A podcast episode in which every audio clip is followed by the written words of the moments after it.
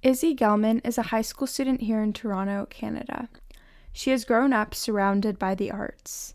She has two older sisters, one of whom is an actress in New York and another who is a songwriter. Izzy has been acting, singing, and dancing from the time she was a little girl. Izzy's dream is to make a career in fashion. Today, she is here to talk about that goal, as well as her experiences with acting, auditioning, and how growing up as an actress impacted her life.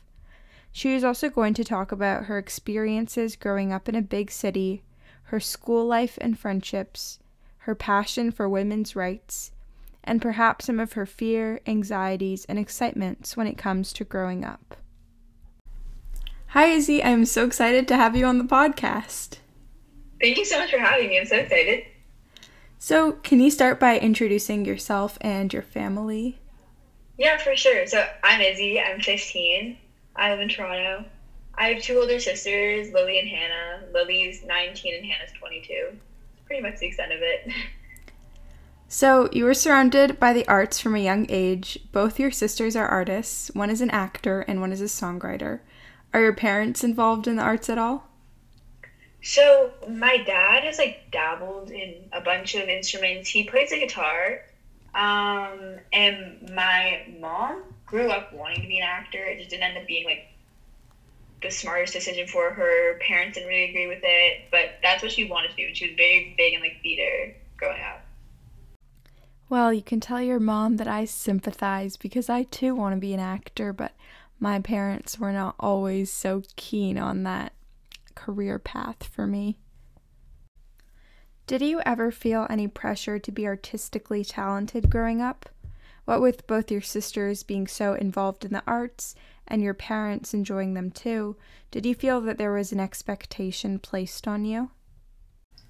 Well, so my parents are both really supportive of whatever any of my sisters want to do, but I think definitely like being the youngest sister, there's moments where you want to like follow in your sister's footsteps, but also not wanting to at all.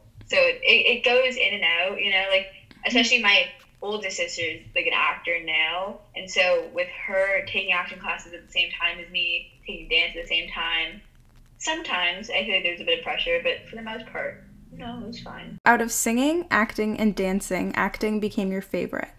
How did you start to break into the industry? So I grew up like dancing for the most part at a very young age, and then like following my sister's footsteps as my sister started acting i did too. We, we started at an agency together. I actually started at the agency wanting to be like a child model. That just didn't go as planned. And they were like why don't you try acting? I actually like very much bombed that audition but it worked how like somehow. And yeah that was kind of my first i was probably grade four or three. Yeah. And ever since i've just been auditioning taking classes. Yeah so, in addition to acting, you also danced from the time you were young. What kinds of dance did you do? Everything for years. Dance was my main like character trait for a long time. I, I switched studios. I started off at a very like competitive, intense studio, and then I switched. Probably going into grade seven, I switched, and then also just it was a little like too chill for me and then i just i got injured and i stopped altogether. But yeah dance wise i've done everything. My favorite was always like hip-hop. But yeah. When you were dancing did you notice any pressure to look a certain way? Any body image issues at either of your dance studios? Me personally not really just because i feel like i was somewhat young but I, I knew it in the sense of my older sister was a very competitive dancer and I would like hear things around the house just like like dancers also tend to be like they can be bullies it yeah but so I knew that it was a thing but I didn't personally experience it mm-hmm. That's really great that you didn't experience that because I know how rampant eating disorders and body dysmorphia unfortunately are in the dance community. So Props to your studio for not inflicting that on you. So, we're gonna go back to talking about acting now. Do you have any stories from on set, from backstage of a theater production, anything regarding acting that you want to share? I have a story from an audition. I don't know if that counts. Go ahead. when I was I was probably eleven or ten, I auditioned for Black Mirror, like the show on Netflix. Really? And I didn't know what it was because I was I guess too young at that time. And when you're that age, they send you out mostly for like little kid roles or like you usually play younger. And I completely thought they sent me out for like probably two hours before it was I like I didn't know about it the day before. I knew about it the day of, and I went into it thinking it was like a little kid show, and I was so happy. And it's a very serious show. And I just remember like the director, I think very like famous director, looking at me, just being like, "You can leave now," and I was like, "Okay, cool." But that's life. Learn, yeah. Acting is a job, especially if you are auditioning and shooting roles. Do you think that having this job, something that you were passionate about and focused on from a young age, made you more independent?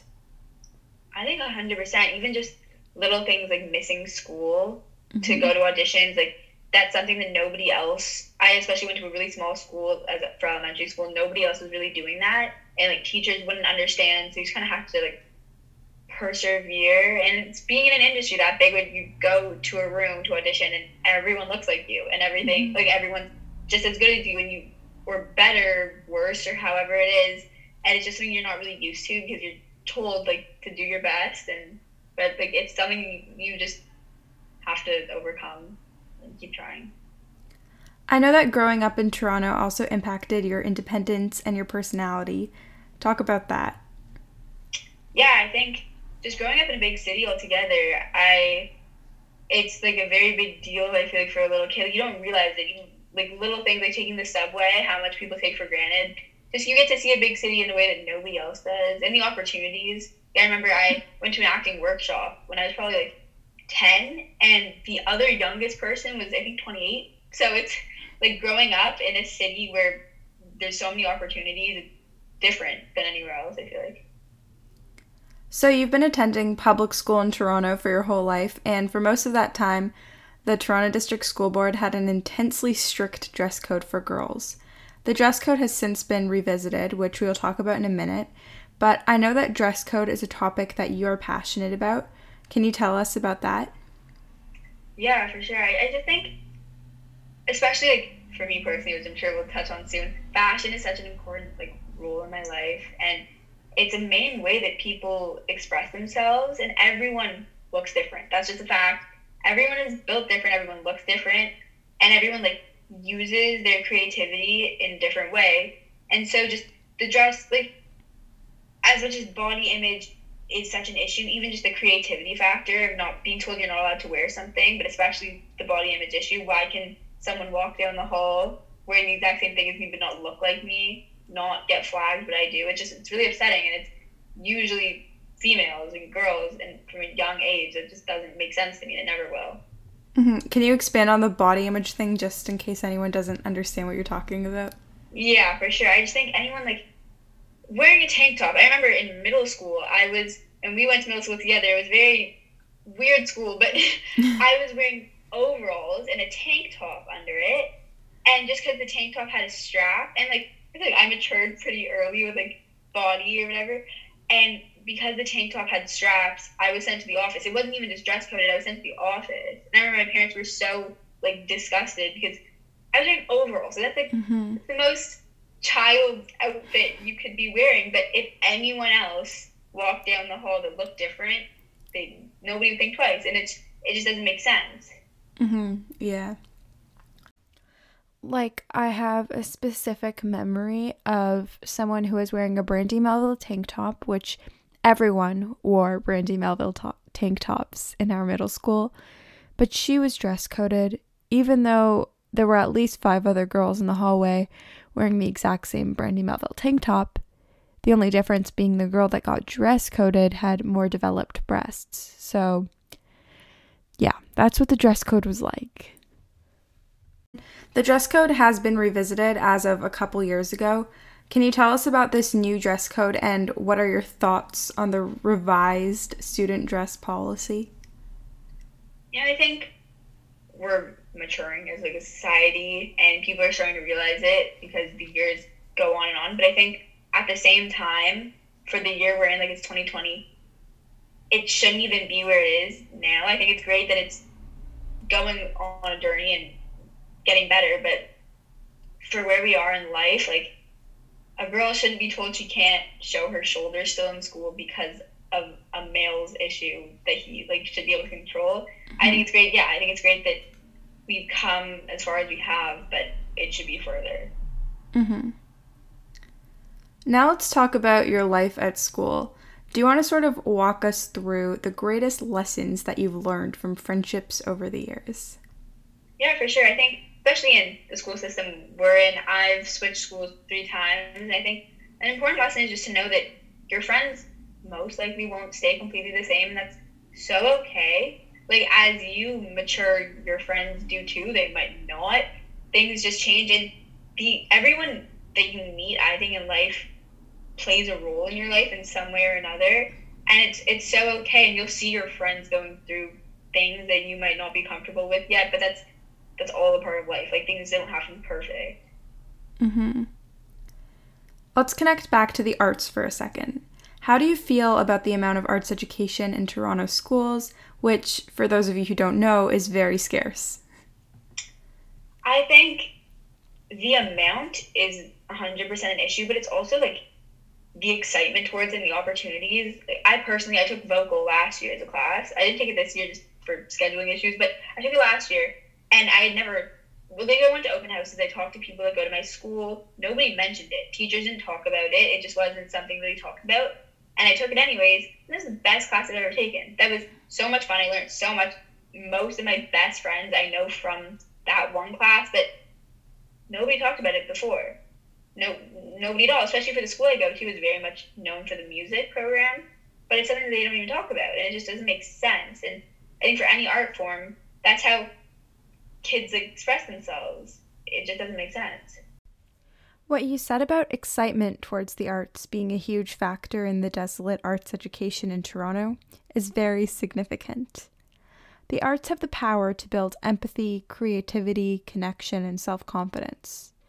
But the way we're being taught the arts in Toronto refuses to teach those fundamental skills. Take visual arts, for example.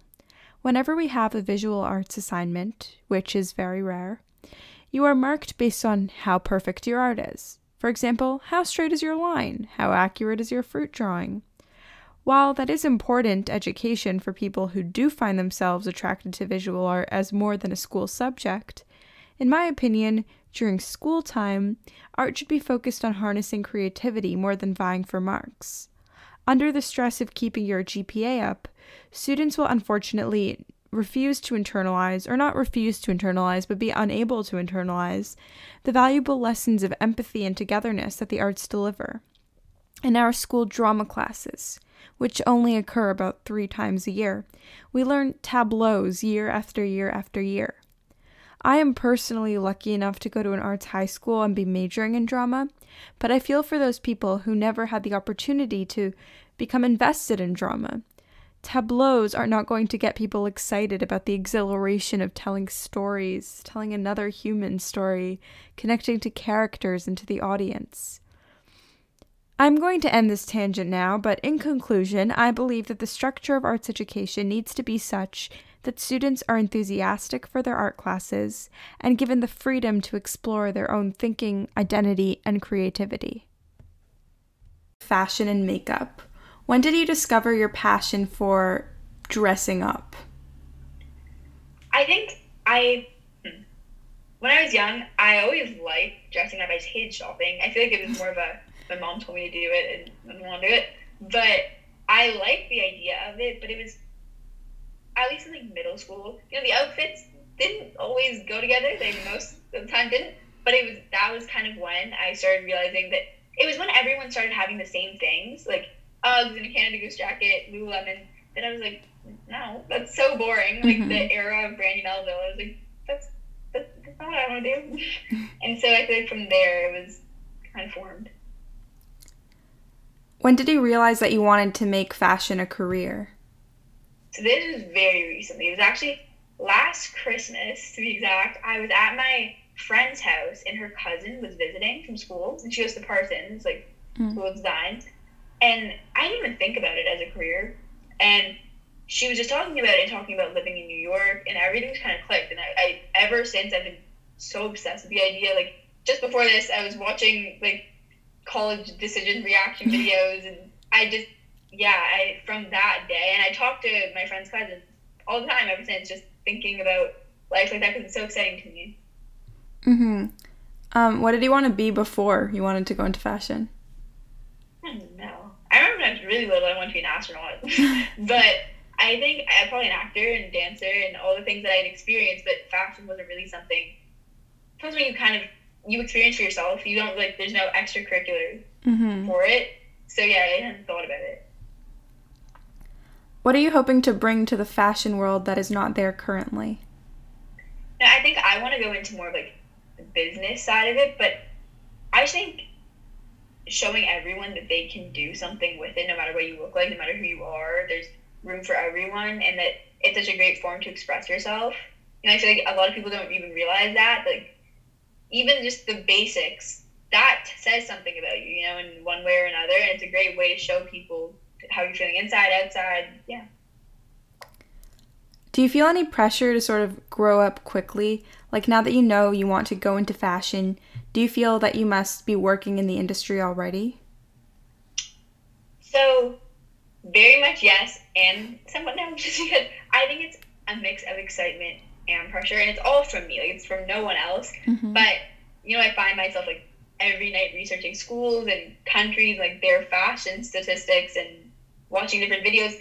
And like I'm the type of person I'd rather grow up and go back, like go back to being younger. And so for sure, I think it. I last year I remember I started crying on the couch because I didn't find like a school within five seconds that had the program I wanted to go into. And I think about that now because it's so crazy. But so I think there is a bit of pressure for myself. I want you to manifest for a second. What are your plans for the future?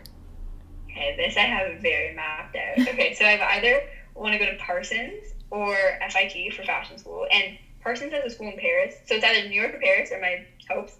And then from there, one of the most important things to me by far is traveling. It's also where like a fashion interest stems from. But so I, I either want to take a year to travel or just travel later on. Um, and then after that, definitely get an internship of some sort at a magazine or marketing firm, something what they're called. I don't, I don't know. But just get experience and then work and be able to travel for the rest of my life. That's a big part of it, I think. Now we're going to transition into talking about social media. But before we do, I just want to acknowledge that yes, there is a difference in the audio at some points during this episode.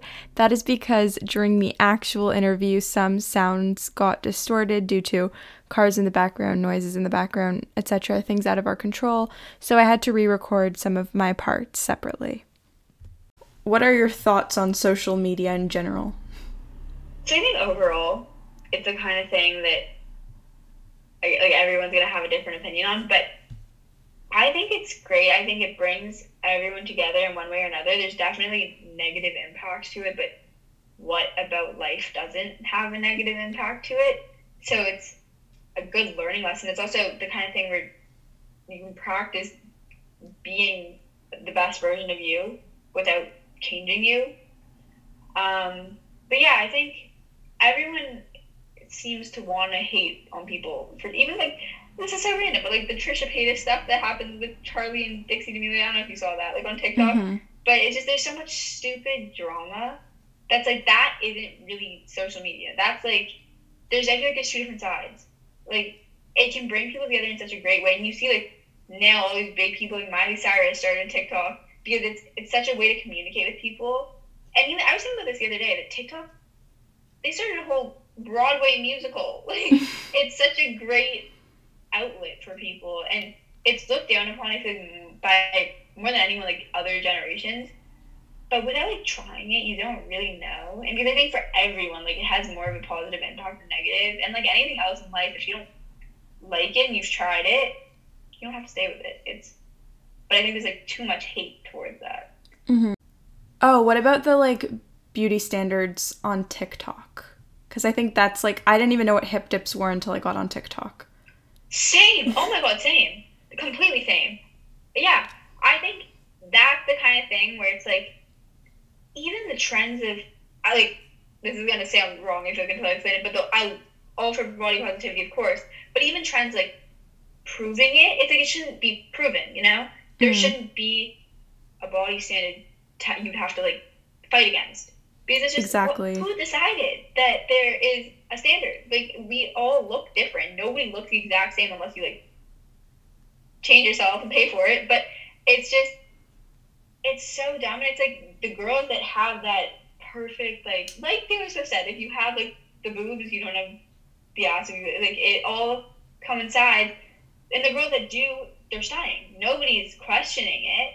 But I feel like it's also damaging to them because imagine growing up being told how gorgeous you are 24 7 i feel like that can make you so insecure because then the set like the second someone questions it you have nothing like and mm-hmm. just especially it's an app where i think most of the demographic is like young adults to kids and it's just that's so messed up but yeah yeah, it's like when Madison Beer, like that quote where she was like, everyone's always like, oh, you're so pretty. Like, people kind of took it out of context because what she was saying yeah. was, I want to be taken seriously for my music.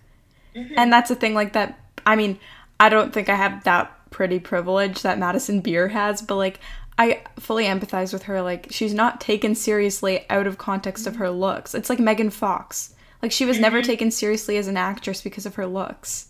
Even I feel like the like the Kardashians. I know people have such mixed opinions on that, but they're very pretty people, and I feel like they're also very business women. Like they're they when people say they're famous for being famous, it's like well, they're doing a good job. It's a business, one way or another. They're doing a damn good job at it. And it's like, but I think people question it because they look a certain way and they have money, and it's like, there's not, they can't do anything about it. They they're just trying to build like a cosmetic company, which is a billion dollar company. You're like, it's just a jealousy thing, and that's what's sad is that people get jealous over different body types and beauty standards that nobody can control. Like the pretty person can't. Everyone's pretty, but I mean the body, the person being put on display can't. It's not. It's nobody's fault, and it's it's dumb. Yeah, that's um I always say that I like stand for body neutrality, which is like you don't even like exactly. pay attention to bodies. It's like exactly, it should be about your soul. exactly. It's but like why does neck down matter? Like I'm speaking, not the rest. Like exactly. Know, like, my thoughts aren't what I look like. Like it, it has nothing to do with it. And I completely agree. Everything I think all things like that, like that type of right should be completely neutralized. Even for guys, I think it's also something that isn't talked about a lot and that's like one thing that guys can have like a bit of a spotlight on because it's a big deal for girls, but then there's also guys using it to their advantage. Like I don't it's a whole nother mm-hmm. topic, but yeah. Like the Ed Sheeran hate, I'm like I'm gonna be perfectly honest. If Ed Sheeran looked like Harry Styles, everyone would be all over him. Mm-hmm, for sure, hundred percent. Okay, so about a month after we held our interview, Izzy started a blog called I'll Do Me Thanks. And so she just sent me an audio recording explaining why she started the blog, what she does on it, what she hopes to do with it in the future, and I'm just going to insert that clip now. So I just created a blog. It's called I'll Do Me, thanks. And it's basically just a platform where I post fashion related content. I had the idea in the works for a while, but I guess the inner critic in me thought people might not read it, they might not get it, they might not like it. But now really felt like the right time to put it out, and it's been doing pretty well, if I do say so myself. Um, anything from trends to my opinions on clothes can be read there. If I'm going to be honest, at first I made it with the vision of using it to help me apply to fashion school and just help me with the application process. But now more than ever, I so truly enjoy writing on it. It brings me so much joy, and I've always enjoyed writing, and this just is mixing two of my favorite passions together, and the readers have really been enjoying it. Although it's still somewhat small, it's been a great way to connect with people and start a conversation about fashion and my interests and other people's loves for the industry. And in the future, I definitely hope to collaborate with small businesses, black owned businesses, and get their names out and just share with the world something so beautiful and something that needs to be shared. And I hope that my opinion on things makes everyone's reading a little bit more interesting. You can find it on izzygelman.wixsite.com slash all do me thanks slash about or its very own Instagram, which is at all.do.me.thanks. Be sure to check it out. We have new articles coming all the time, and I'm always looking for inspiration, so reach out to me. Thank you That so much fun. for doing this. No, thank you for having me. Okay, that was my normal people episode with Izzy Gelman. Um, Izzy, if you're listening, thank you so much for doing this. And to everyone else who listened, thank you so much for listening as well. I'm still kind of smoothing over this whole podcast and the types of people I'm going to interview, the kind of questions I'm going to ask, how it's all going to be framed. So, this isn't the final product of normal people. So I basically just want to say thank you to whoever is sticking with me on this journey. I know there's some audio issues, some parts that need to be smoothed over, and I promise I am doing all of that. So just thank you for bearing with me on this journey. You can find Izzy's personal Instagram at izzy.gelman, and she already said her blog and her blog Instagram. I will have all of her social medias linked in the description of this episode, as well as all of my social medias. And I hope that you have a wonderful rest of your day. Bye.